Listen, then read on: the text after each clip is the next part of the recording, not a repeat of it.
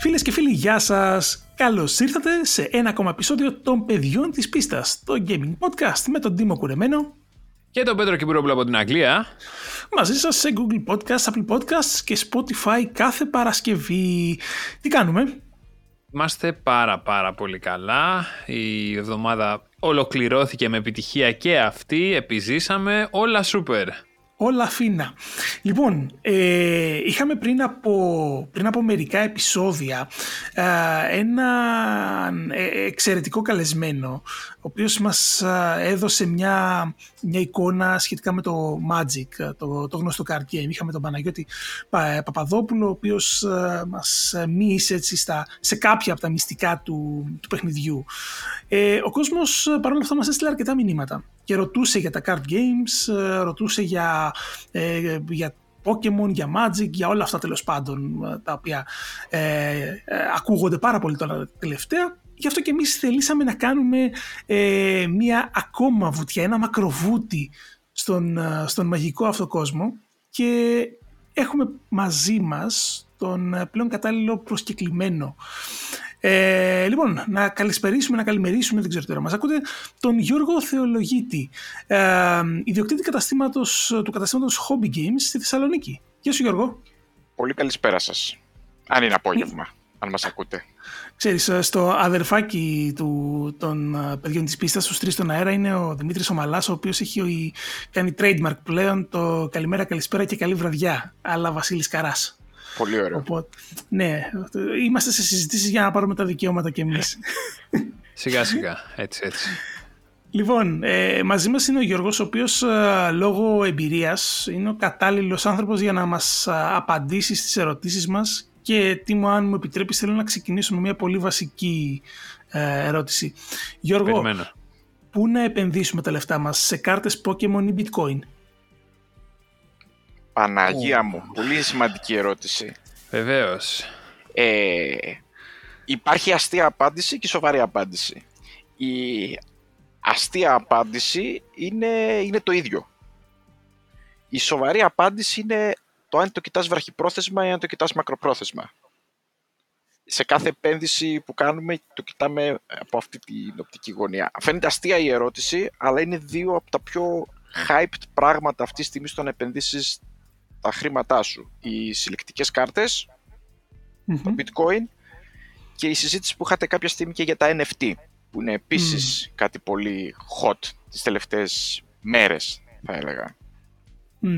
Ε, γενικότερα υπάρχει, γίνεται τεράστια κουβέντα γύρω από τα uh, card games. Καταρχάς, πες μας λίγο, είναι collectible card games, trading card games, τι είναι; Είναι ορθός όρος και για τα δύο ανάλογα το παιχνίδι επικρατεί πιο πολύ ο ένας ή ο άλλος όρος. Ε, κάποια παιχνίδια είναι πιο collectible από κάποια άλλα και κάποια άλλα παιχνίδια ευνοούν πιο πολύ το trading μεταξύ των παιχτών χωρίς να υπάρχει ενδιάμεσα χρηματικό αντίτιμο. Δηλαδή ανταλλάζεις κάρτα για κάρτα ή προϊόν για προϊόν. Ε, ας πούμε το Magic είναι, ε, είναι μεικτό, είναι και τα δύο, είναι 50-50. Το Pokemon είναι πιο collectible παρά trading. Σπάνιο το trading, πιο πολύ το, το, το collectible κομμάτι του. Πάντως είναι ορθός όρος, δηλαδή τα λέμε TCG, CCG και είναι ορθά και για όλα τα card games που κυκλοφορούν. Και αφού ανέφερες ε, Pokemon, τι γίνεται με αυτές τις κάρτες Pokemon επιτέλους, θα μας εξηγήσει τι, τι παίζει, για ποιο λόγο συμβαίνει όλο αυτό; Τρέλα. Το Pokemon καταρχήν να πούμε ότι βρίσκεται στην αγορά πλέον 23 ε, χρόνια. Ωραία, σαν παιχνίδι με κάρτες παράλληλα από το ε, κινούμενο, το, το άνιμε. Ε, έχει πάρα πολλά σκαμπανεβάσματα στην, στην ιστορία του. Έχει αλλάξει πολλές εταιρείες. Το τελευταίο χρονικό διάστημα και λόγω της πανδημίας ε, απέκτησε ένα απίστευτο hyping, δηλαδή φοβερά, πράγμα, φοβερά πράγματα συνέβησαν μέσα σε τον τελευταίο χρόνο. Ε, στην Αμερική αδειάζανε τα Walmarts. Ε, υπήρχαν προπαραγγελίες για προϊόντα που θα κυκλοφορούσαν 6, 7, 8 μήνες μετά. 2.000% επάνω οι τιμές. Τρέλα. Ε, ο λόγος που συνέβη αυτό το πράγμα είναι πρώτον ότι απευθύνεται πάρα πολύ σε ευρύ κοινό. Ε, γυναίκες, άντρες, μικρούς, μεγάλους. Ε, έχει πάρα πάρα πολύ κοινό. Εξακολουθεί και έχει καινούριο κόσμο. Δεν έχουν όλα τα, τα αντικείμενα καινούριο κόσμο. Και η εταιρεία του το φροντίζει πάρα πολύ ώστε να έχει πολύ μεγάλο collectability. Δηλαδή βγάζει πιο σπάνιες, πιο όμορφες, πιο έτσι, πιο αλλιώς κάρτες. Ε, η πανδημία οδήγησε ουσιαστικά ένα κομμάτι κόσμου που δεν είχε την ευκαιρία πλέον να παίξει λόγω της, ε, λόγω του, της κατάστασης, δεν πήγε, μπορούσε να πάνε σε καταστήματα κτλ. να επενδύσεις τα χρήματα αντίστοιχα στο χόμπι του, αγοράζοντας από το σπίτι του. Και αυτό δημιούργησε μια τεράστια, τεράστια ζήτηση, γιατί όλα τα πράγματα είναι απλά ζήτηση και προσφορά στην αγορά. Και αφού μίλησες για Αμερική, ε, ρε Πέτρο, πόσο, πόσο happy είναι εκεί πέρα τα πράγματα στην Αμερική; Λοιπόν, ε, ωραία, ωραία πάσα. Συζητάγαμε ε, ε. λίγο πριν, πολύ καλή, ε, στη, στην πιστόνα για assist. Συζητάγαμε πριν από λίγο με τον Τίμο για ένα, ε, όχι περιστατικό, για το πώς έχουν έρθει τα πράγματα με τα McDonald's στις Ηνωμένες Πολιτείες. Δεν ξέρω αν το ναι. γνωρίζεις το περιστατικό, ας πούμε. Ε, δεν το είδα αναλυτικά, αλλά έχω, έχω υπόψη μου για ποιο πράγμα μιλάς. Να, να το πω λοιπόν και για τον κόσμο που μας ακούει. Λοιπόν, τα McDonald's για να γιορτάσουν τα 25 χρόνια Pokemon δίνουν, ξεκίνησαν το Φεβρουάριο να δίνουν ε, κάποιες συλλεκτικές κάρτες, Pokemon Trading Cards, του παιχνιδιού δηλαδή, μέσω των Happy Meal. Σε κάθε Happy Meal και μια καρτούλα. Κάποιες λοιπόν από τις κάρτες όμως ε, έχουν, ε, το set έχει 24 κάρτες ε, από όσο ξέρω, με δύο εκδόσεις της καθεμίας. Η μία είναι αυτή που λέμε foiled, αυτή ε, η φωσφοριζέ τέλος πάντων, και η άλλη είναι μια απλή εκδοχή. Ε, και υπάρχουν και άλλες δύο special κάρτες, κάτι τέτοιο, είναι συνολικά 50 κάρτες. Λοιπόν, ξέρω ότι οι scalpers πήγαιναν στα καταστήματα και παρήγγελναν δεκάδες Happy Meal ε, στην ίδια παραγγελία. Με αποτέλεσμα τα καταστήματα να ξεμένουν από κάρτες. Προφανώς δεν ξέρω αν τα μπέργκερ ξεμένανε. Αυτό δεν είμαι σίγουρος, να σου πω την αλήθεια. Αλλά το, αυτό τώρα ποιο είναι το σκηνικό; Ότι τα McDonald's έβαλαν πλαφόν ναι. ε, ή σκέφτονταν να βάλουν πλαφόν στο, πόσα, στο πόσες κάρτες θα μπορούσε να πάρει κάποιος με, με μία παραγγελία. Μιλάμε για τέτοια τρέλα. Οι τιμές τους των καρτών στο eBay ε, είχαν φτάσει σε κάτι τριψήφια, σε κάποια τετραψήφια νούμερα και είναι κάρτες που δίνονται στα McDonald's, έτσι. Ε, ναι, αυτό δεν σαν είναι, παρένθεση. Γιατί... Δεν είναι πολύ συχνό φαινόμενο αυτό, να ξέρετε, είναι μεγάλη εξαίρεση αυτό. Δηλαδή η εταιρεία δεν το διαλέγει να το κάνει αυτό και μάλλον θα ήταν και η τελευταία φορά που θα το κάνει με αυτά που συνέβησαν. Ε, πήρε πολύ αρνητική δημοσιότητα. Να διότι... το θέλουμε στα goodies. ναι, Υπήρχαν, υπήρχαν άνθρωποι οι οποίοι επικοινωνήσαν με τα, με τα McDonald's Ελλάδος. Η Ελλάδα δεν ήταν μέσα σε αυτό το promotion. Προφανώς. Δεν ήταν γιατί δεν προλαβαίνανε τις παραγγελίες, θα ήταν κανονικά. Αλλά. Όντως. Ναι, βέβαια. Ήταν πολύ κοντά να είναι στο καλοκαίρι, δεν θα ήμασταν στην πρώτη φουρνιά, θα ήμασταν στις επόμενες. Ξέρω ανθρώπους οι οποίοι είπαν ότι να επικοινωνήσουν με τον πρόεδρο των McDonald's Ελλάδος, δεν ξέρω ποιος είναι, ποιος έχει το franchise στην Ελλάδα, να τα αγοράσει όλα πόσες είναι, πόσα μπέργκερς αντιστοιχούν, θα τα αγοράσω όλα τώρα. Μια τιμή, πες μου. Τι λένε, φίλε; Ω, αυτά είναι. Ηλία ρίχτω, κανονικά. Βεβαίως. Υπήρχαν streamers οι οποίοι κάναν πάρα, πάρα πολύ ωραία δράση. Αποφάσισαν ότι, για, ότι, θα πρέπει να, ότι θα εξαγοράσουν τα μπέργκερ που πεταγόντουσαν τα μπέργκερ και θα τα δώσουν σε άστεγους και ανθρώπους οι οποίοι δεν έχουν να φάνε. Γιατί πεταγόντουσαν, υπήρχαν μπέργκερ πεταμένα στο δρόμο. Φοβερά ναι, άμα, άμα οι άλλοι καίγονταν για τις κάρτες, ας πούμε, ναι, πόσα, πόσα μπέργκερ θα φας πια; Ε, βέβαια. Πω, χαμός. Ε, οι εταιρείες ε, θέλουν να υπάρχουν ακριβές κάρτες; Φυσικά και θέλουν. Είναι, είναι θέμα καθαρά δημιουργίας ενδιαφέροντος. Ε, πολύ συχνά ακούγονταν η άποψη ότι οι εταιρείες δεν θέλουν, θέλουν να πουλάνε οι ίδιες το, το προϊόν και να βγάζουν όλα το, όλο το κέρδος. Στην πραγματικότητα τέτοια πράγματα δημιουργούν ενδιαφέρον και συζήτηση γύρω από το αντικείμενο. Ε, και η προσπάθειά τους είναι πάντοτε οι κάρτες αυτές είτε να βρίσκονται σε πολύ σπάνια συσκευασμένα πακέτα, δηλαδή που ξέρεις ότι θα την παραγγείλεις την κάρτα και θα, θα την πετύχεις σίγουρα, αλλά είναι σπάνια από περιορισμένη ποσότητα ακριβά πακέτα, ή τις πετυχαίνεις μέσα σε φακελάκια.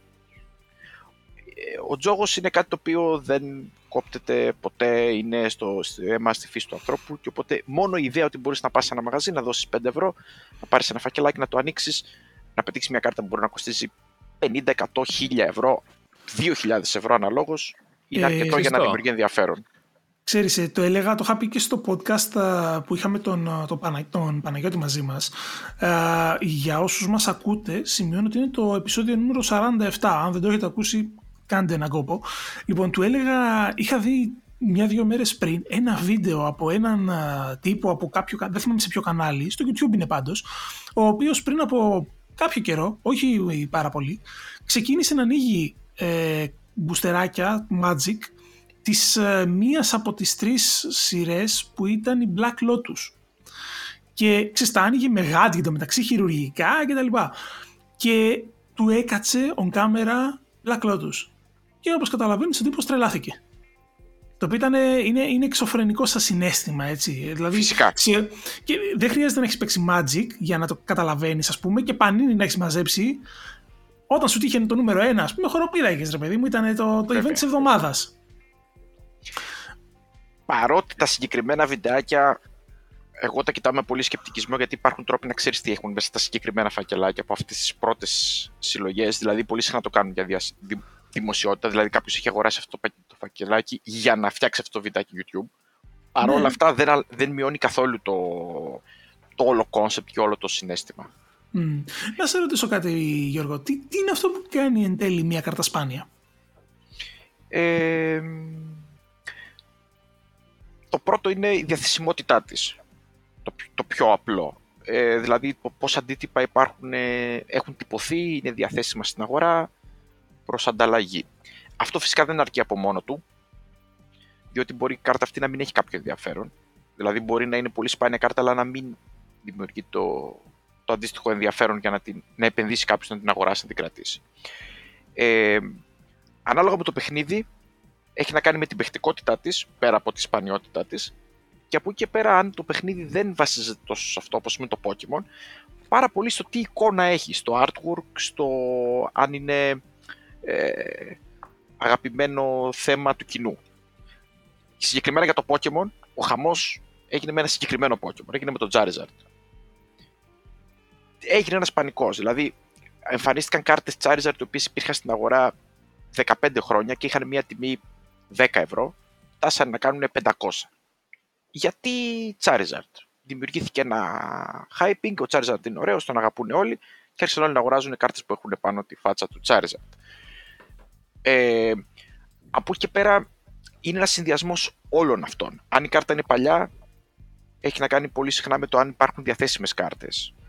Αν είναι καινούργια, έχει να κάνει πιο πολύ με, το, με τον εναλλακτικό τρόπο εκτύπωσης, την εικόνα, όλα αυτά. Και τελικά τα card games τι είναι, παιχνίδια, επένδυση, συλλογή, λίγο απ' όλα, τι φάση; Είναι λίγο απ' όλα, καλά το είπες. Ε, είναι ένας... Ε, είναι ένα μείγμα παιχνιδιού, στρατηγικής, ένα κομμάτι του είναι η συλλεκτικότητα και ένα κομμάτι ακόμη είναι και το ότι απλά παίρνω κάποιες κάρτες γιατί μου αρέσουν εμφανισιακώς, δηλαδή χωρίς να είναι απαραίτητα σπάνιες ή να κοστίζουν ακριβά.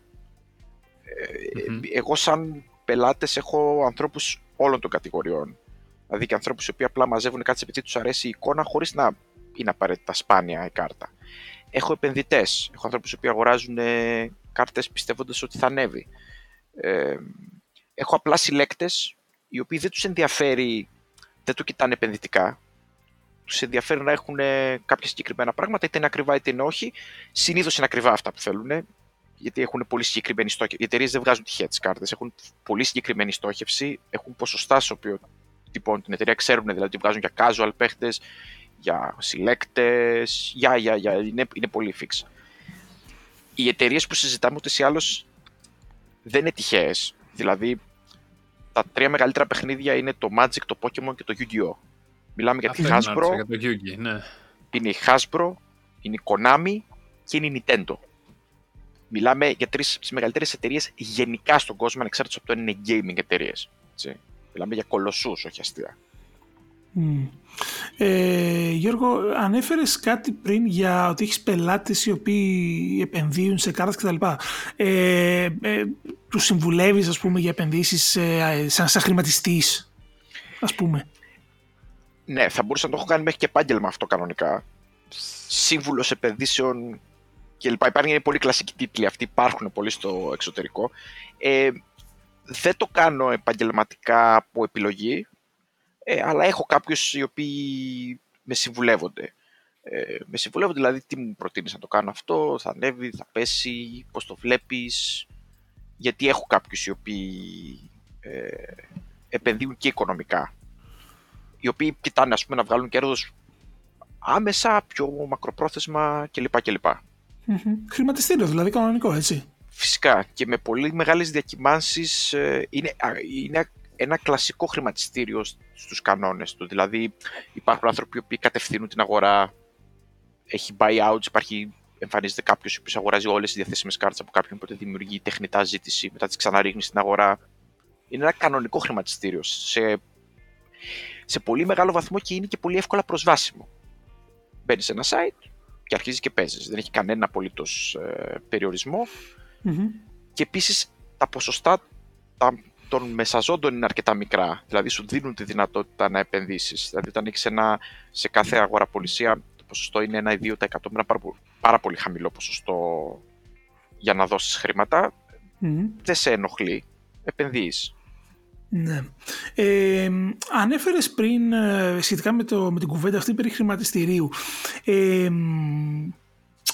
σε τι τυράζ κυκλοφορούν στο πολύ περίπου τώρα, έτσι, αν είναι δυνατόν να ξέρουμε κάτι τέτοιο, οι, οι κάρτες, ας πούμε, στα παιχνίδια τύπου Pokemon, Yu-Gi-Oh, Magic που ανέφερες. Δηλαδή μιλάμε για μερικές χιλιάδες, μιλάμε για δεκάδες χιλιάδες, εκατοντάδες χιλιάδες κάρτες.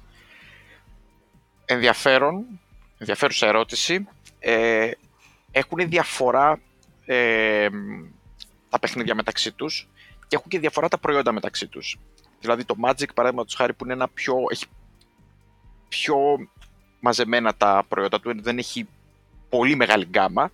Ε, τα προϊόντα τους χωρίζονται σε ε, print on demand, που σημαίνει ότι άμα υπάρχει ζήτηση με κάποιους κανόνες από την αγορά, μπορούν να ξανατυπωθούν. Ε, αυτά ισχύουν μόνο για προϊόντα των τελευταίων δύο ετών. Και υπάρχουν και τα προϊόντα που βγαίνουν άπαξ. Βγαίνει μια εκτύπωση, τέλος. Το Pokemon από την άλλη δεν έχει on demand βγάζει την εκτύπωσή του, τα δίνει, τέλος. Ε, Έπαιξε πολύ μεγάλο ρόλο η πανδημία. Ε, υπήρξε θέμα ότι μειώθηκαν πάρα πολλοί παραγωγές, ε, γιατί δεν μπορούσαν τα εργοστάσια να λειτουργήσουν, ε, οπότε μειώθηκαν οι παραγωγές, δημιούργησε και αυτό επιπλέον ζήτηση στα προϊόντα, δημιούργησε δηλαδή επιβαρυντικά στις τιμές, τις ανέβασε πολύ προς τα πάνω. Τώρα, ε, κυμαίνεται αυτό. Στο Magic μια κάρτα, ε, σπάνια σχετικά, ε, είναι συνήθως στη τάξη των δεκάδων χιλιάδων. Ε, στο Pokemon είναι πιο χαμηλά, δηλαδή είναι σε χιλιαδες Μιλάμε τώρα για κάποια κάρτα που έχει μια αξιοσέβαστη αξία, δεν μιλάμε για κάρτα. Υπάρχουν κάρτες που υπάρχουν σε εκατομμύρια κομμάτια, δεν μιλάμε για αυτές. Ε, αλλά εκεί κειμενόμαστε συνήθως, χιλιάδες, δεκάδες χιλιάδες, εκεί συνήθως. Ισπάνιες, μάλιστα. Ναι. Ε, πάρα πολύ ωραία. Λοιπόν, και κάτι ακόμα, μιας και έχουμε πιάσει, το έχουμε πάει στο, στο οικονομικό κομμάτι. Ε, ποιο είναι το card game, μέχρι στιγμής τουλάχιστον, που έχει δει την αξία των καρτών του να αυξάνεται περισσότερο από οποιοδήποτε άλλο; Σε σχέση με την αρχική. Ε, ναι, αρχικό δηλαδή, αν, ακριβώς, αν είχα ρε παιδί μου ένα ποσό, δεν έχει σημασία, ξέρω από ένα έως 100 ευρώ και το επένδυα σε ε, θα σου πω τα τρία που μας ανέφερες, ας πούμε Magic, Pokemon και Yu-Gi-Oh! Ποιο θα μου είχε δώσει τη μεγαλύτερη ε, το μεγαλύτερο return of investment. Δηλαδή, πώς το λένε; Μάλλον το Magic είναι το πιο, η πιο safe επιλογή. Θα έλεγα ότι είναι το Magic το οποίο έχει και περισσότερο κοινό, που σημαίνει ότι βρίσκεις πολύ πιο εύκολα να τα πουλήσεις. Ε, συνολικά το Magic κάνει σκαμπανεβάσματα στην εξέλιξη του χρόνου, αλλά πάντα κινείται εν τέλει ανωδικά. Το Pokemon έχει πολύ μεγαλύτερη καμπύλη στο πάνω κάτω. Ε, σε επιμέρους κάρτες μπορείς να πετύχεις πολύ μεγαλύτερη αύξηση του κέρδους σου. Δηλαδή να έδωσες ένα ευρώ για μια κάρτα και ξαφνικά κάρτα να πήγε χίλια. Στο Magic είναι σπάνιο αυτό. Συνολικά όμως νομίζω ότι το Magic είναι το, το πρώτο παιχνίδι. Το Yugi υπολείπεται αρκετά των δύο υπολείπων γιατί έχει πολύ μεγάλο reprinting. Δηλαδή ξανατυπώνουν κάρτες σε άλλες σπανιότητες και άλλες μορφές αλλά μειώνουν την, τη συλλεκτικότητά τους. Οπότε το Magic είναι η απάντηση σωστή μάλλον. Και όταν μιλάμε για ακριβές κάρτες, πόσο πάνε; Και το δηλαδή... Magic μιλάμε. Γενικά. So far, ξέρω σαν τρία πιο δημοφιλή. Ε, στο Magic υπάρχει η κατηγορία... Υπάρχει, το Magic έχει και μια ειδική λίστα, η οποία λέγεται Reserved List. Αυτή είναι μια λίστα από κάρτες που δημιουργήθηκε πριν πολλά χρόνια από την εταιρεία, ε, τέλη δεκαετίας του 90. Αυτές και οι κάρτες έχουν ας πούμε υποσχεθεί, γιατί δεν είναι νομικά καλυμμένοι, έχουν υποσχεθεί ότι δεν θα τις ξανατυπώσουν. Ας πούμε η Black Lotus ανοίξει αυτή τη λίστα και είναι η κορονίδα όλων αυτών των καρτών. Εκεί οι κάρτες, μιλάμε για τετραψήφια νούμερα σίγουρα. Δηλαδή οι καλές κάρτες κοστίζουν 1.500, 10.000 ευρώ, 20, 30, 50.000 ευρώ. Φτάνει στην Black Lotus που ανάλογα την κατάστασή της κλπ. Θα έλεγα ότι οι ακριβές κάρτες η πλειοψηφία ακριβών καρτών που συζητάμε είναι κυρίως τριψήφιο νούμερο. Δηλαδή ε, εκεί στα 200, 250 ευρώ, 300, εκεί κειμενόμαστε συνήθως στην πλειοψηφία των ακριβών καρτών. Στο Pokemon έχουμε ακόμη με πιο μεγάλες σπανιότητες, δηλαδή κειμενόμαστε σε πιο μεγάλα τριψήφια νούμερα. Κειμενόμαστε και πάνω από χιλιάρικο. 1500, 1200, εκεί. Και δεν μου λες, εκεί στο μαγαζί σου έχει σκάσει κάποιος ανίδεος, χωρίς να ξέρει τι έχεις στα χέρια του και να σου πει: Έχω αυτήν εδώ την κάρτα, πόσο μπορώ να την πουλήσω. Μπορώ να βγάλω 100 ευρώ από αυτή και η κάρτα να κοστίζει 10.000 και βάλε. Τόσο πολύ όχι, δηλαδή όχι σε τέτοια κλίμακα, αλλά μου έχει, έχω πετύχει περιπτώσεις ανθρώπων οι οποίοι έχουν έρθει χωρίς να έχουν ιδέα για τις κάρτες που έχουν στα χέρια τους, οι οποίες μπορεί να μην κοστίζανε 10.000 ευρώ, αλλά να κοστίζανε τριψήφιο νούμερο και να νομίζανε ότι κάνει πέντε, ας πούμε. Έχει συμβεί πολύ συχνά αυτό το πράγμα. Ε, ο κανόνας πάντως είναι ότι τους εξηγείς πάντοτε πώς έχει η κατάσταση για να είσαι νόμιμος. Δηλαδή υπάρχει διαδικασία πάνω σε αυτό το πράγμα. Όλοι νομίζουν ότι είναι πολύ ό,τι να είναι. Το τυπικό κομμάτι είναι ότι θα τους εξηγήσεις ότι αγοράζεις πάντα σε ένα. Έχει, δεν ξέρω αν έχετε δει ποτέ όλες αυτές τις σειρές Αμερικάνικες με τα με το pawn shop κτλ. Που Έχει τύχει, ναι. χειροδανίζουν κτλ. Αντίστοιχη είναι η διαδικασία. Έχετε, του λες ότι αγοράζεις ένα ποσοστό επί της αξίας, προσπαθείς να συμφωνήσεις στην αξία την αρχική και του λες ότι εγώ την αγοράζω τόσο. Ε, απλά επειδή υπάρχουν επειδή το παιχνίδι είναι πολύ παλιό και πολλοί άνθρωποι αγοράσανε κάρτες, τις βάλανε σε ένα κουτί, δεν τις ξανακουμπήσανε για 20 χρόνια, 15 χρόνια, δεν έχουν ιδέα, τις βρίσκουν ή τις κληρονομούν. Έχουμε πλέον περάσει τα χρόνια έχω μεγαλύτερους ανθρώπους οι οποίοι τις έχουν, έχουν αφήσει τα εγκόσμια, τις έχουν κληρονομήσει, δεν ξέρουν, τις φέρνουν σε μένα, μου λένε έχω βρει αυτό του στο, στο πατάρι. Τι κάνουν. Και ο άλλος μπορεί να περιμένει να ακούσει 200 ευρώ και να ακούσει 1500 ευρώ ή 10.000 ευρώ ή 7.000 ευρώ. Έχει, έχει συμβαίνει αυτό το πράγμα. Στην Ελλάδα. Ναι, βέβαια. Αυτά υπάρχει, υπάρχει πάντοτε ο φόβος επειδή βλέπουμε πολλά πράγματα. Υπάρχει, υπάρχει ο φόβος πάντοτε επίσης ότι μπορεί να έχουν κλαπεί. Υπάρχουν πολλά πράγματα που πρέπει να έχεις υπόψη σου όταν ε, κάνεις τέτοιες κινήσεις. Και επειδή εγώ είμαι πολλά χρόνια στο χώρο, ξέρω τους περισσότερους, δηλαδή όταν δω μια σπάνια κάρτα, μπορώ να υποθέσω πώς έχει καταλήξει στα χέρια κάποιου. Δεν υπάρχουν τόσες πολλές διαθέσιμες κάρτες στην Ελλάδα. Αν μου έρθει κάποιος ο οποίος εμφανιστεί με πολύ ακριβές κάρτες, δεν, δεν έχει ιδέα για αυτό που κρατάει στα χέρια του, θα κάνω τρεις ερωτήσεις να ρωτήσω πώ είναι κλεμμένη.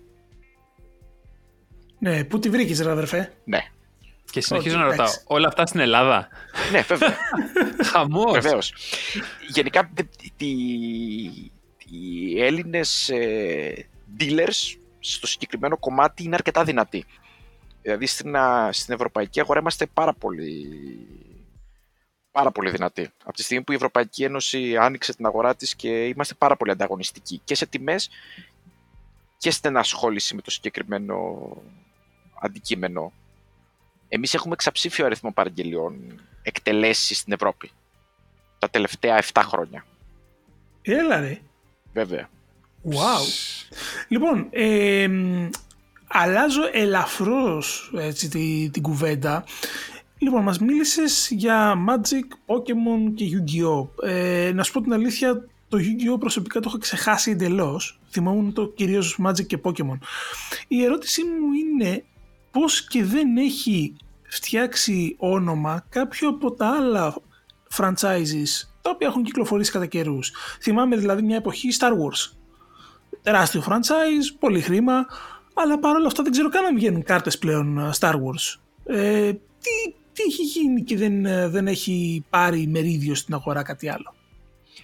Ε, έχουν δοκιμάσει όλοι λίγο πολύ να βγάλουν card game, γιατί και το card game σαν παραγωγή, τα card games πάντοτε θεωρούνται κομμάτια των επιτραπεζίων παιχνιδιών γενικά. Ακόμη και τώρα, παρότι θεωρητικά είναι ξεχωριστό κομμάτι. Όλες οι εταιρείες λοιπόν που είχαν ένα δυνατό franchise προσπάθησαν να βγάλουν και ένα card game. Και το Star Wars, καλή ώρα. Και το Harry Potter. Όλα αυτά. Ε, το πρόβλημά τους είναι συνήθως ό,τι συμβαίνει και με video games. Ε, πρέπει στη βάση σου να είναι καλό το παιχνίδι που φτιάχνεις. Δεν αρκεί το όνομα του franchise για να κρατήσει ένα αντικείμενο. Ε, οπότε αυτό που συνέβαινε ότι τα παιχνίδια αυτά κάνανε ένα πολύ μικρό κύκλο, πουλούσαν πολύ σε fanboys, σε ανθρώπους που τους ενδιαφέρει πολύ να παίξουν με το C3PO ας πούμε και όχι με το παιχνίδι παιχνίδι. Χανόταν το ενδιαφέρον, επιστρέφανε πάλι στα παιχνίδια τα οποία ήταν πάντα τα καλύτερα ας πούμε στην, ε, στην αγορά. Έχουν ναι. δοκιμάσει όλοι να βγάλουν παιχνίδι, ε, παιχνίδια card games. Το τελευταίο διάστημα, τα τελευταία χρόνια, αρκετά χρόνια, ε, αυτό που ανακάλυψαν ε, για να μην κάνουν πολύ μεγάλες και δύσκολες παραγωγές αυτές οι εταιρείες, βγάζουν τα περίφημα Living Card Games, LCG. Αυτά τα ανέφερε λίγο ο Παναγιώτης στην κουβέντα που κάνατε στο, στο podcast εκείνο. Ε, δεν έχουν καθόλου collectibility, δηλαδή αγοράζεις το πακέτο, έχει έτοιμες μέσα τις κάρτες για να έχουν πιο εύκολη και πιο μικρή παραγωγή οπότε δεν δεν θέλησαν ουσιαστικά να μπουν στον ανταγωνισμό ε, με, τα, με τα μεγάλα franchise τα επαρκτά στο, στο τομέα του card gaming. Ε, να μην ξεχάσουμε ότι έχει, ας πούμε, το WoW έχει βγάλει. Το, πριν το Hearthstone βγει σαν digital card game, υπήρχε το WoW card game, το οποίο ήταν πολύ μεγάλη αποτυχία, παρότι είχαν επενδυθεί πάρα πολύ μεγάλα ποσά. Απέτυχε γιατί δεν ήταν καλό παιχνίδι. Ήταν πολύ απλή, απλή απάντηση. Δεν ήταν κάτι ιδιαίτερα ψαγμένο σαν σαν αιτία προβλήματος. Και στην Ελλάδα τώρα, ας πάμε τι συμβαίνει εδώ. Υπάρχει γενικά αγορά στην Ελλάδα, ενδιαφέρον. Μας είπες ότι σου έχουν έρθει κάποια περιστατικά, αλλά γενικότερα υπάρχει αγορά. Υπάρχει. Για το μέγεθος της χώρας θα λέγω ότι είναι ok τα πράγματα. Ε, όχι κάτι φοβερό, δεν είμαι πολύ θετικός ότι η αγορά, ας πούμε, η ελληνική από μόνη της θα στήριζε ιδιαιτέρως πολύ αυτό το επάγγελμα, ας πούμε, ή το χώρο. Έχουμε μια αγορά που είναι μικρή αλλά τίμια, θα έλεγα.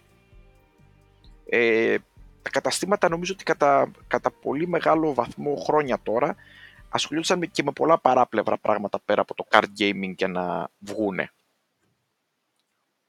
πριν ανοίξει και... η αγορά πιο πολύ στην Ευρώπη. Και τι αγοράζει δηλαδή ο κόσμος στην Ελλάδα; Στο τομέα του card gaming. Πάντα. Το, στο τομέα του card gaming στην Ελλάδα βασιλιάς είναι το Yu-Gi-Oh! Το οποίο είναι πολύ περίεργο γενικά σαν, σαν εικόνα. Είμαστε από τις λίγες χώρες που το Yu-Gi-Oh! είναι νούμερο ένα παιχνίδι. Ε, απλά είχε πάντα πάρα πολύ κοινό το Yu-Gi. Λόγω του ότι παίζονταν στην τηλεόραση το, το κινούμενο, δημιούργησε ένα κοινό, και αυτό το κουβάλισε αρκετό καιρό μετά. Το Magic απευθυνόταν σε λίγο πιο μεγάλο κοινό, ήταν και λίγο πιο δύσκολο σαν, σαν παιχνίδι. Έχει κοινό για το Magic. Το Pokemon έχει φοβερά σκαμπανεβάσματα. Όλοι έχουν περάσει από το. Δηλαδή, εγώ πιστεύω ότι αν πάρεις στοιχεία κάποιον να σε ρωτήσει ένα από τα παιχνίδια καρτών, θα σου πει το Pokemon. Όλοι έχουν περάσει μια φάση που έχουν αγοράσει μια τράπουλα ή ένα φακελάκι Pokemon. Αλλά υπολείπεται των, ε, των άλλων δύο το, το Pokemon σαν αγορά στην Ελλάδα πολύ μικρότερη αγορά. Οπότε απαντάς και στην επόμενη ερώτηση που έχω που είναι αν συμβαδίζουμε με το εξωτερικό γενικά που είμαστε για ακόμα μια φορά μια εξαίρεση. Νομίζω ότι έχει να κάνει πολύ με την, με την περιοχή δηλαδή και δεν συμβαδίζουν και όλες οι χώρες στο εξωτερικό. Ας πούμε στην, ε, στην Αμερική το Pokemon ε, είναι family αγορά με το, με το Magic. Το Yu-Gi είναι τρίτο. Ε, στις ασιατικές αγορές ε, το Yu-Gi-Oh είναι πολύ πιο πάνω μαζί με το Pokemon. Το Magic είναι τρίτο. Ε, έχει, είναι, έχει να κάνει πολύ με πολλούς παράγοντες που είναι τοπικοί. Από το αν το παιχνίδι μεταφράστηκε στη γλώσσα της περιοχής επίσης. Γιατί εμείς είχαμε εδώ συνηθίσει ότι όλα τα βγαίνουν στα αγγλικά, αλλά σε κάποιες χώρες, αν δεν βγει στην τοπική γλώσσα, δεν το παίζουν εκεί. Πιο χαρακτηριστικό παράδειγμα είναι, ας πούμε, η Ιταλία. Η Ιταλία είναι μια χώρα που είναι αρκετά μεγάλη αγορά για το μέγεθός της, ε, στην οποία ε, το Pokemon δεν έβγαινε στα Ιταλικά, οπότε άργησε να βγει στα Ιταλικά, οπότε ήταν πιο πίσω σε, σε πωλήσεις. Όποιο παιχνίδι βγήκε στα Ιταλικά πήγε πολύ καλά στην Ιταλία. Είχαν, ας πούμε, ένα διάστημα πρώτο παιχνίδι, δεύτερο παιχνίδι πίσω από το Magic, Mickey Mouse card game, επειδή βγαίνει στα Ιταλικά, μόνο αυτό. Mm. Στην Ελλάδα, δηλαδή, okay, μας είπες, έχουμε Yu-Gi-Oh! που κυριαρχεί, ας πούμε. Πέραν του Magic και του Pokemon, κυκλοφορεί κάτι άλλο, παίζεται κάτι άλλο σε card game βγαίνουν παιχνίδια. Σε card game, ναι. σε, σε, σε card game βγαίνουν κάποια καταδιαστήματα, αλλά υπάρχει ένα καινούριο τώρα που υπάρχει ένα, ας πούμε, μια συζήτηση γύρω από το όνομά του, το Flesh and Blood, αν έχει ακούσει κάποιος. Ε, σε γενικές γραμμές όχι όμως. Νομίζω ότι αυτά τα τρία είναι τα... έχουν το 99,9% της ε, αγοράς. Είναι πολύ wow. δύσκολο να μπεις στην αγορά γιατί είναι ακριβά τα card games μπορείς να ξεκινήσεις με λίγα χρήματα, αλλά δεν μπορείς να πει ότι θα παίξω πολλά card games. Ναι, λογικό είναι. Α για ένα και τέλος. Ναι. Ένα, άντι ίσως και λίγο με ένα δεύτερο. Αυτά. Ναι. Κατάλαβα. Ε, μας είπες ότι πολλές από τις παραγγελίες σου γίνονται με την, προς Ευρώπη και σε συνδυασμό με αυτό που μας είπες για την μικρή και τίμια έτσι, ελληνική αγορά.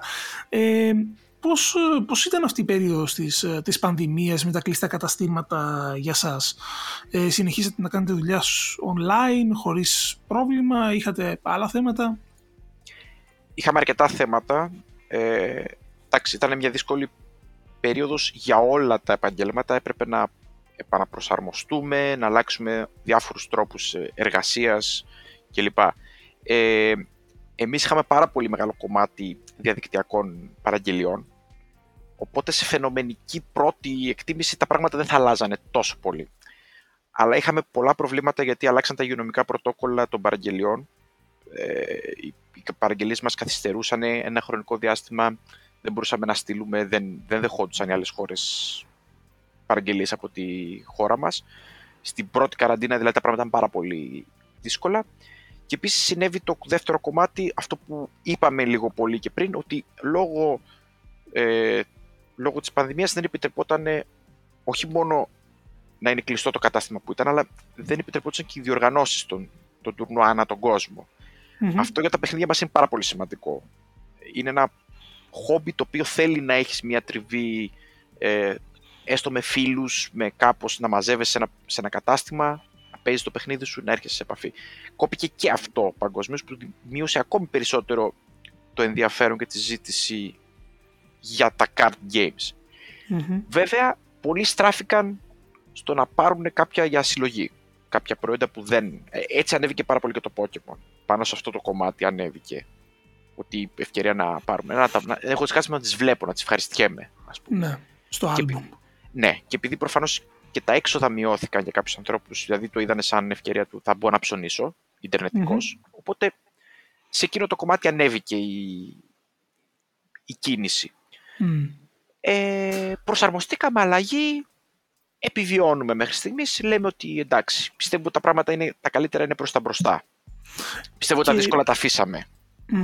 Για να το τραβήξω έτσι και λίγο παραπάνω, ε, έχει νόημα κάποιος να σκεφτεί να ανοίξει φυσικό κατάστημα και να, ξέρεις, ε, που να εμπορεύεται και να εστιάζει τις κάρτες αυτή την εποχή, πάντα στην Ελλάδα; Ε,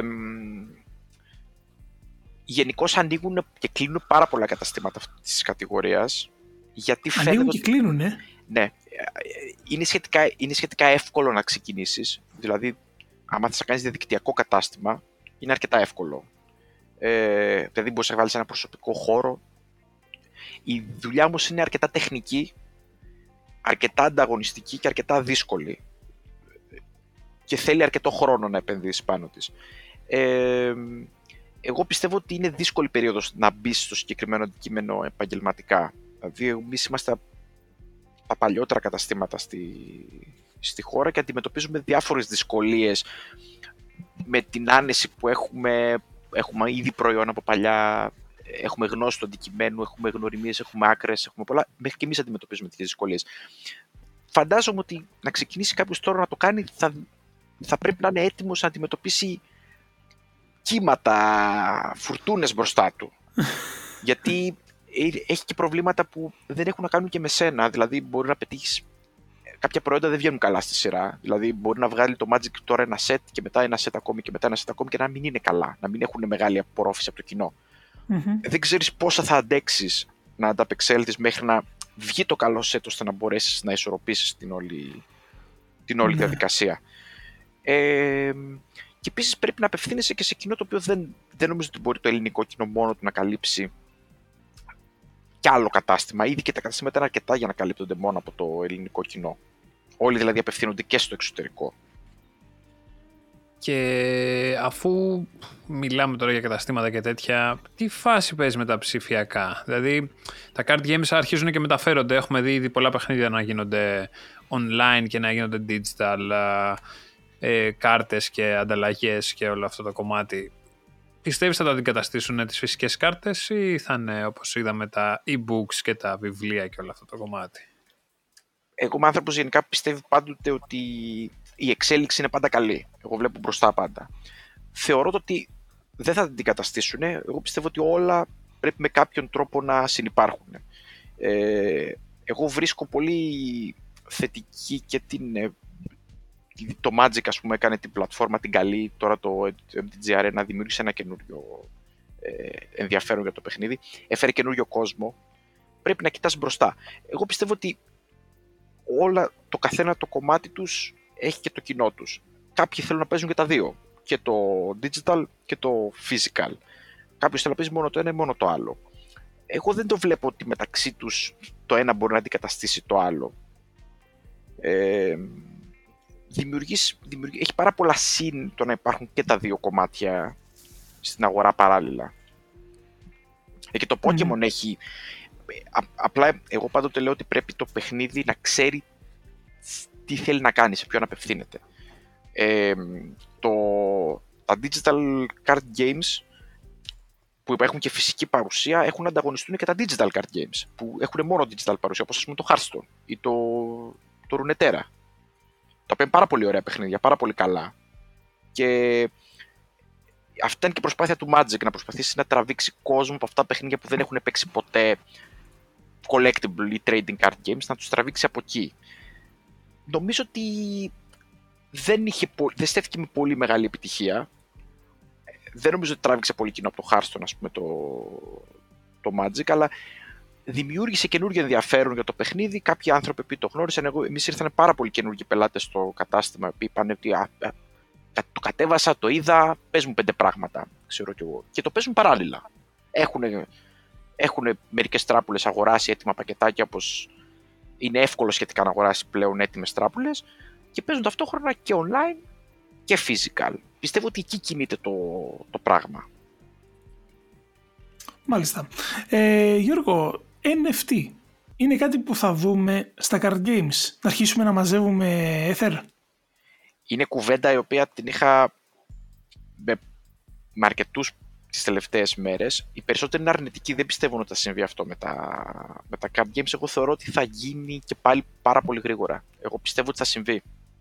Ε, Βλέποντας και την προοπτική της εταιρείας, μιλάω κυρίως για το Magic, το οποίο το Magic είναι δουλεύει πάρα πολύ με το artwork. Δουλεύει πάρα πολύ με τις εικόνες και το τρόπο με τον οποίο... Από πάντα δουλεύει έτσι.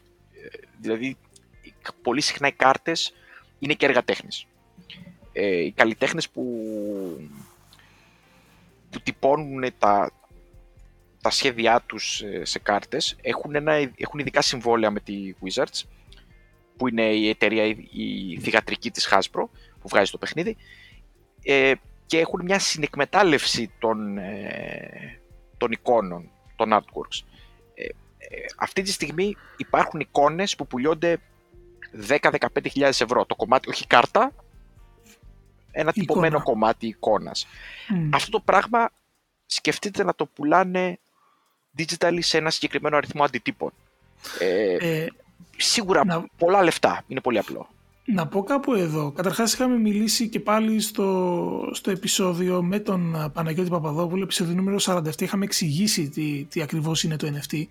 Λοιπόν, εγώ φέρνω σαν παράδειγμα το, αυτό του NBA Top Shot, του collectible ας πούμε card game, ε, του NBA, στο οποίο αντί να συλλέγεις βέβαια κάρτες, συλλέγεις moments, δηλαδή γκυφάκια με κάποια εντυπωσιακή φάση, κάρφωμα, τάπα κτλ. Λοιπόν, η ακριβότερη πώληση της διαβάζω αυτή τη στιγμή μέσα από το marketplace είναι μιας κάρτας του LeBron James, ε, μιας συγκεκριμένης κάρτας, η οποία έχει βγει σε 59 αντίτυπα, όλα και όλα, ε, συνήθως οι, οι λιγότερο, ε, οι πιο κοινές κάρτες στο παιχνίδι μέχρι στιγμής ξέρω ότι είναι σε 35-40 χιλιάδες τυράζ ας πούμε. Αυτή έχει βγει σε 59 αντίτυπα. Λοιπόν, η κάρτα νούμερο 12 πωλήθηκε έναντι 210.000 δολαρίων. Ε, από ένα άλλο σετ, πάλι κάρτα του LeBron James, 49 αντίτυπα αυτή τη φορά, το νούμερο 29 πουλήθηκε έναντι 208.000 δολαρίων.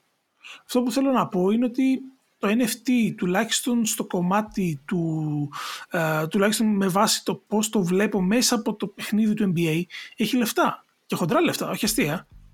Εγώ να ρωτήσω, επειδή καταλαβαίνω ότι ασχολείσαι με το συγκεκριμένο, επειδή δεν έχω δει ακριβώς, ε, ξέρω, ξέρω περίπου πώς λειτουργεί το, το, το, το NBA, ε, ποιος θα αποφασίζει το πόσα κομμάτια ε, θα βγει το τυράζ, ας πούμε. Λοιπόν, εδώ είναι η μαγιά. Καταρχάς το top shot για την ώρα είναι σε beta έκδοση. Που σημαίνει ότι και, και εγώ για να μπω στην αρχή έπρεπε να περιμένω μέχρι να μου, να μου εγκρίνουν τέλος πάντων την αίτηση. Λοιπόν, έχει μπουστεράκια, τα οποία μπουστεράκια δεν βγαίνουν φακελάκια. Τα οποία φακελάκια όμως δεν είναι ότι εγώ μπορώ να μπω τώρα αυτή τη στιγμή και να αγοράσω 30. Σου λέει ότι είμαστε ακόμα σε beta, οπότε το επόμενο φακελάκι βγαίνει την Παρασκευή και σου λέει ας πούμε ότι έχω να δώσω Παρασκευή ε, ξέρω εγώ 9 ώρα Ελλάδας το βράδυ έχω να δώσω 140.000 φακελάκια τα οποία κάνουν χ δολάρια το ένα σύντος είναι 9 δολάρια το ένα και έχουν ε, τρεις, ε, τρεις φάσεις. Λοιπόν και σου λέει έρχεστε όλοι μπαίνεις, περιμένεις και σου κάνει assign έναν τυχαίο Οπότε μπορεί να έχεις φτάσει 5 λεπτά πριν, μπορεί να έχεις φτάσει μία ώρα πριν. Δεν έχει σημασία, δεν χρειάζεται να έχεις τις ίδιες πιθανότητες.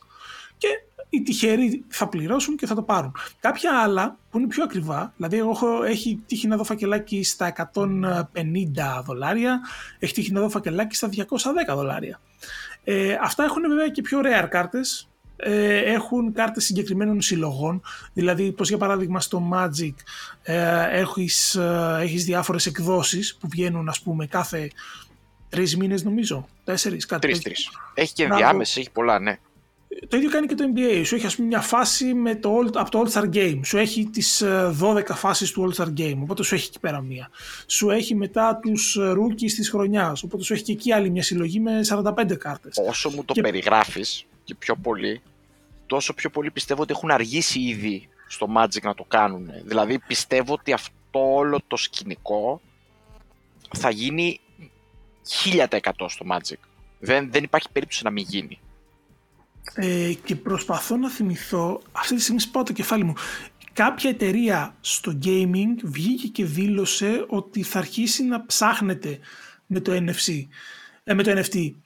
Δεν θυμάμαι αν ήταν το Magic ανακοίνωσε πάντως ότι, το, ότι κάνουν διερευνητικές επαφές για να βρουν κάποια, κάποιο τρόπο να λειτουργεί αυτό. Έχω την αίσθηση ότι ήταν η Konami. Δεν είμαι σίγουρος, το λέω με επιφύλαξη. Δεν το έχω μπροστά μου αυτή τη στιγμή. Λοιπόν, θέλω να πω ότι το, το κομμάτι του NFT έχει, έχει, έχει χρήμα έτσι γιατί ε, η όλη διαδικασία του, του NBA, του TopShot γίνεται μέσω τρίτης εταιρείας ε, υπάρχει το ε, Dapper αν θυμάμαι καλά το οποίο τι κάνει έχει, έχει το πορτοφόλι και σου επιτρέπει να πληρώσεις είτε με, με, με κάρτα είτε με λογαριασμό είτε κατευθείαν με κρυπτονόμισμα ε, και ξαναλέω, είναι κάτι που το λέω σε κάθε ευκαιρία, για να έχουν μπει μέσα Αμερικάνοι του NBA, έχουν μυριστεί λεφτά. Δεν υπάρχει περίπτωση να μην υπάρχει χρήμα. Συμφωνώ. Δεν υπάρχει περίπτωση. Μάλιστα. Ωραία, και εγώ οπότε... να δώσω επευκαιρία, να δώσω μια συμβουλή γενικά στον κόσμο, γιατί έχω πολλούς ανθρώπους οι οποίοι με ρωτάνε να επενδύσω, να κάνουν ένα. Γενικά, όταν θες να επενδύσεις, και δεν να επενδύσεις 5 ευρώ και 10, δεν, έχει, δεν είναι κάποιο αξιοσέβαστο ποσό. Αν θέλεις να επενδύσεις κάτι στο συγκεκριμένο, σε συγκεκριμένα αντικείμενα, όλα που συζητάμε, ε, το πρώτο πράγμα που πρέπει να κάνεις είναι να ξέρεις για πόσο χρονικό διάστημα θες να επενδύσεις. Και δεύτερον, να μην παρασύρεις από την αγορά. Είναι πολύ εύκολο να παρασυρθείς και να πιστέψεις ότι θα βγάλεις εύκολα λεφτά. Όλα τα πράγματα, όλες οι επενδύσεις και οι επενδύσεις επί των card games και των NFT που συζητάμε ακολουθούν τους ίδιους κανόνες αγοράς, είτε είναι γραμματόσημα, είτε είναι κάρτες, είτε είναι οτιδήποτε. Εγώ πάντα δίνω στον κόσμο τη συμβουλή να είναι συντηρητικός γενικά. Μην πιστεύει ότι θα βγάλει εύκολα λεφτά και τέτοια πράγματα. Δεν υπάρχουν τέτοια πράγματα. Το λέω γιατί πολύ συχνά έχω κόσμο που λένε Α, να αγοράσω εκείνο, να αγοράσω το άλλο. Και αφού μιλάμε για αγορές, πάμε τώρα στις συμβουλές προς επίδοξους παίκτες αλλά και συλλέκτες. Τι πρέπει να κάνει κάποιος που θέλει να ξεκινήσει τώρα, να παίζει ή να μαζεύει κάρτες; Να παίζει ή να μαζεύει. Ωραία, πάμε, πάμε στο να παίζει. Πρώτα που είναι πιο εύκολο. Να παίζει. Πρώτα απ' όλα ε, ε, η συμβουλή μου πάντοτε είναι να τη σήμερα ημέρα με το ίντερνετ και με, τα digital, με τις digital μορφές μπορεί να πάρει μια τζούρα από το παιχνίδι να δει αν του αρέσει το βασικό του κομμάτι. Ας πούμε θέλει να δει το μάτζε, κατεβάζει την αρένα, δοκιμάζεις δύο-τρεις παρτίδες είναι δωρεάν, βλέπεις ότι αρέσει, βλέπεις και κανένα βιντεάκι στο YouTube. Υπάρχουν πάρα πολύ ωραίοι content creators οι οποίοι έχουν και καινούριους παίκτες για κλπ. Δοκιμάζεις το παιχνίδι και στη συνέχεια ή θα παραμείνει στο digital κομμάτι ή θα έρθει στο κατάστημα να τον βοηθήσουμε εμείς. Η βοήθεια κυρίως έχει να κάνει με το πώς να ξεκινήσει, να πάρει μια τράπουλα, να πάρει βασικά πράγματα, μην ξοδέψει λεφτά που δεν χρειάζονται. Ας πούμε, με φακελάκια δεν ξεκινάς. Δεν ξεκινάς με τυχαία φακελάκια, δεν θα καταφέρεις να φτιάξεις τίποτα. Οι εταιρείες πλέον έχουν πολύ ωραία προϊόντα, είτε είναι Magic, είτε είναι Yugi, είτε είναι Pokemon, τα οποία τα παίρνεις, τα είναι έτοιμα, αξιοσέβαστα κιόλας, δηλαδή δεν είναι πεταμένα λεφτά, έχουν ωραία πράγματα μέσα για να ξεκινήσεις να παίζεις. Και μετά ανοίγει ένας καινούριος κόσμος στο οποίο υπάρχουν ανεξάντλητες ε, δυνατότητες. Αν θες να παίζεις λίγο, αν θες να παίζεις πολύ, αν θες να παίζεις τουρνουά, αν θες να παίζεις με παρέα. Και επίσης έχει ανοίξει πάρα πολύ και η ηλικιακή γκάμα. Αυτό έχει βοηθήσει πάρα πολύ. Έχουμε πλέον παίχτες που είναι από 14 13, 12, 11 μέχρι 60. Κάποτε ήταν αστείο αυτό, αλλά πρέπει να έχουν περάσει τα χρόνια και έχει καλλιεργηθεί πλέον το κοινό. Φαντάζομαι το ίδιο ισχύει και στα video games. Ε, ναι. Βλέπουμε πλέον ευρύτατο κοινό. Έχει περάσει δηλαδή η φάση που είναι αυτό κάτι. Εντάξει, δεν θα πω λέγα mainstream, αλλά είναι κάτι το οποίο είναι πολύ accepted από τον κόσμο, ας πούμε, ότι παίζω card games, ας πούμε. Ε, ναι, είναι πολύ λογικό. Και άμα θέλει να γίνει κάποιος επενδυτής... Επενδυτής θέλει, θέλει σίγουρα ένα κεφάλαιο για να ξεκινήσει να κάνει την επένδυση. Και από εκεί και πέρα πρέπει για μένα είναι να παρακολουθήσει λίγο πώς λειτουργεί η αγορά, δηλαδή πρέπει να παρακολουθήσει για ένα χρονικό διάστημα ε, το πώς, πώς κυμαίνονται οι τιμές των καρτών, πώς βγαίνουν τα προϊόντα, δύο-τρία πράγματα αυτά που είπαμε να συζητήσει, ας πούμε, το πόσο συχνά τυπώνονται οι κάρτες, τι παράγοντες αστάθμοι τι μπορεί να, να του καταστρέψουν την επένδυση. Ένας λόγος επίσης που γενικά το Magic και το Pokemon είναι και επενδύσεις καλές είναι το γεγονός ότι τα παιχνίδια έχουν τόσο πολύ κοινό και τόσα πολλά χρόνια πίσω τους που δεν μπορούν να καταρρεύσουν σαν παιχνίδι. Δεν υπάρχει περίπτωση, ας πούμε, μπορεί να χάσει την... Ναι, δεν μπορεί να, να χαθεί ένα κομμάτι της αξίας στη χειρότερη, αλλά αποκλείεται να εκμηδενιστεί η αξία ενός προϊόντος στο, στο παιχνίδι. Και μετά βλέπουμε, θα έρθει άμα θέλει να το συμβουλέψω, αν θέλει κάποιος να μου στείλει ένα PM, να τον βοηθήσω τουλάχιστον να ξεκινήσει. Τηλεφωνήστε τώρα. Hotline. Θα φροντίσουμε να βάλουμε link για το, για το group του Hobby Games στο, στο Facebook όπως ε, εσείς που μας ακούτε όπως έχετε γίνει φανταζόμαστε ε, μέλη του group των παιδιών της πίστας στο Facebook θα γίνετε και του Hobby Games έτσι, για, να έχετε, για να έχετε εύκαιρο τον Γιώργο να σας λύνει τέτοιου είδους απορίες. Λοιπόν, νομίζω ότι κάπου εδώ ε, είναι μια καλή ώρα να, να, να, αρχίσουμε να το κλείνουμε σιγά σιγά. Τίμω δεν ξέρω αν συμφωνείς, αλλά ο Γιώργος... Δεν θα με ρωτήσετε τίποτα για, για video games και τέτοια. δεν με ρωτήσατε απολύτως τίποτα. Ήρθα εγώ στο, στην πηγή και δεν θα με ρωτήσετε. είμαι, είμαι φανατικός gamer, γι' αυτό το λέω. θα το φροντίσουμε, θα φροντίσουμε να κάνουμε ένα ένα δεύτερο έτσι. Εντάξει, ε, Δεν, είσαι μόνο με, δεν ασχολείσαι μόνο με video games. Έτσι, έχεις, μπορείς να μας πεις για επιτραπέζια, μπορείς να μας πεις για tabletop. Έχεις να μας πεις πράγματα τα οποία μην ανησυχείς, θα ξανάρθεις. Εγώ, με, εγώ με δύο πράγματα. Ε, πολλοί με νομίζουν ότι είμαι επιτραπεζιάς. Εγώ είμαι RPGs και video gamer. Video gamer και RPGs. Αυτά είναι τα δύο σημαντικότερα tabletop RPG, έτσι. Ε, video και να πω και εδώ, RPG. Και να πω εδώ ότι έχω χρωστώ, θα, θα χρωστώ ε, αιώνια ευγνωμοσύνη στον Γιώργο γιατί ήταν αυτός που μου βρήκε το Waterdeep. Ε, το επιτραπέζιο Waterdeep όταν δεν Είναι συλλεκτικό να, ξέρεις. Δεν μπορούσα να το βρω πουθενά άλλου στην Ελλάδα Πόσο και πάει; μου το βρήκε ο τεράστιος. Έχω χάσει την τιμή αλλά είναι σίγουρα τριψήφιο νούμερο. ναι, 100%. Κα, Ωραία, να, πάω να, να, να, το φέρω στη δουλειά πάλι. Μεταχειρισμένο λέμε τριψήφιο νούμερο, έτσι. Δεν συζητάμε για σφραγισμένο. Wow, wow. Ε, Παρεμπιπτόντως, υπέροχο παιχνιδάκι έχει κυκλοφορεί σίγουρα σε iOS, ενδεχομένως και Android δεν είμαι σίγουρος. Ψάξτε το και θα με θυμηθείτε. Λοιπόν, Τίμω, να βάλουμε μια ανωτελεία εδώ, να πούμε τα νέα της ημέρας και να γυρίσουμε για αποφώνηση. Ναι. Φύγαμε. Μέγα εκπτώσεις στο Epic Game Store. Επισκεφτείτε το κατάστημα της Epic και θα πάρετε εκπτωτικό κουπονάκι 10 ευρώ, το οποίο μπορείτε να χρησιμοποιήσετε σε αγορές ανά των 15 ευρώ, οι οποίες θα σας δώσουν με τη σειρά του ακόμα ένα κουπόνι της ίδιας αξίας. Με αυτό κατά νου λοιπόν, τα Outriders και Assassin's Creed Valhalla θα σας βγουν στα 27 και 49, ενώ το Oddworld Soulstorm στοιχίζει περί τα 21 και 99 ευρώ. Το Mid-Season Update του Black Ops Cold War και του Warzone μας φέρνει έναν αέρα από τα 80s με τον Sylvester Stallone να αναλαμβάνει το ρόλο του Rambo, αλλά και τον John McClane McClane από τον Die Hard. Κάθε χαρακτήρας έρχεται παρέα με θεματικά αντικείμενα και τοποθεσίες και θα κοστίζει κάτι λιγότερο από 20 ευρώ. Θριαμβεύει το Valheim. Το παιχνίδι έχει πουλήσει πάνω από 6,8 εκατομμύρια αντίτυπα, με την Embracer Group να πιστεύει ότι σε αυτά θα προσθεθούν άλλα 1,2 εκατομμύρια ως το τέλος του Ιουνίου. Και θυμηθείτε, ε, πρακτικά μιλάμε για ένα παιχνίδι που δημιουργήθηκε από 5 άτομα. Αυτά για σήμερα. Τα πάμε καλά, έτσι. Πάρα πολύ ωραία. Ήταν πολύ ενδιαφέρουσα κουβέντα και πραγματικά μάθαμε και καινούρια πράγματα και νομίζω ότι κάπου ο Ευεργέτης τώρα θα ήθελε να επενδύει λεφτά καινούρια. Ε, εδώ είναι, εδώ είναι. Φέραμε, φέραμε σύμβουλα επενδύσεων. Κοίταξε, νομίζω ότι μαζί με το προηγούμενο επεισόδιο που είχαμε τον, τον Παναγιώτη τον Παπαδόπουλο ε, πρέπει να κάνουμε μια mini playlist με αυτά τα δύο. Είναι, ε, ε, πώς το λένε, Card Games 101, έτσι, για for dummies που λένε. Κανονικά, κανονικά. Δηλαδή, πραγματικά Φοβερή αγορά. Γιώργο, ελπίζουμε να το ευχαριστήθηκε όσο και εμείς. Πάρα πολύ. Σας ευχαριστώ πάρα πολύ γιατί σας παρακολουθούσα και, και η κουβέντα μόνο ήταν πολύ ωραία. Πάρα πολύ ωραία σε, σε όλα τα επίπεδα. Μην ανησυχείς, θα τα ξαναπούμε αργά ή γρήγορα. Θα έρθεις να μας πεις και τα υπόλοιπα. Δεν τη γλιτώνεις. Τέλεια. Λοιπόν, να σας ευχαριστήσουμε για ακόμα μια εβδομάδα που ήσασταν μαζί μας. Ήμασταν τα παιδιά της πίστας. Ε, το Gaming Podcast με τον Τίμο Κουρεμένο και τον Πέτρο Κυπουρόπουλο από την Αγγλία. Μαζί σας σε Google Podcast, Apple Podcast, Spotify, τέλος πάντων όπου αλλού μας ακούτε. Μην ξεχάσετε να μπείτε στο group μας στο Facebook, τα παιδιά της πίστας Gaming Podcast.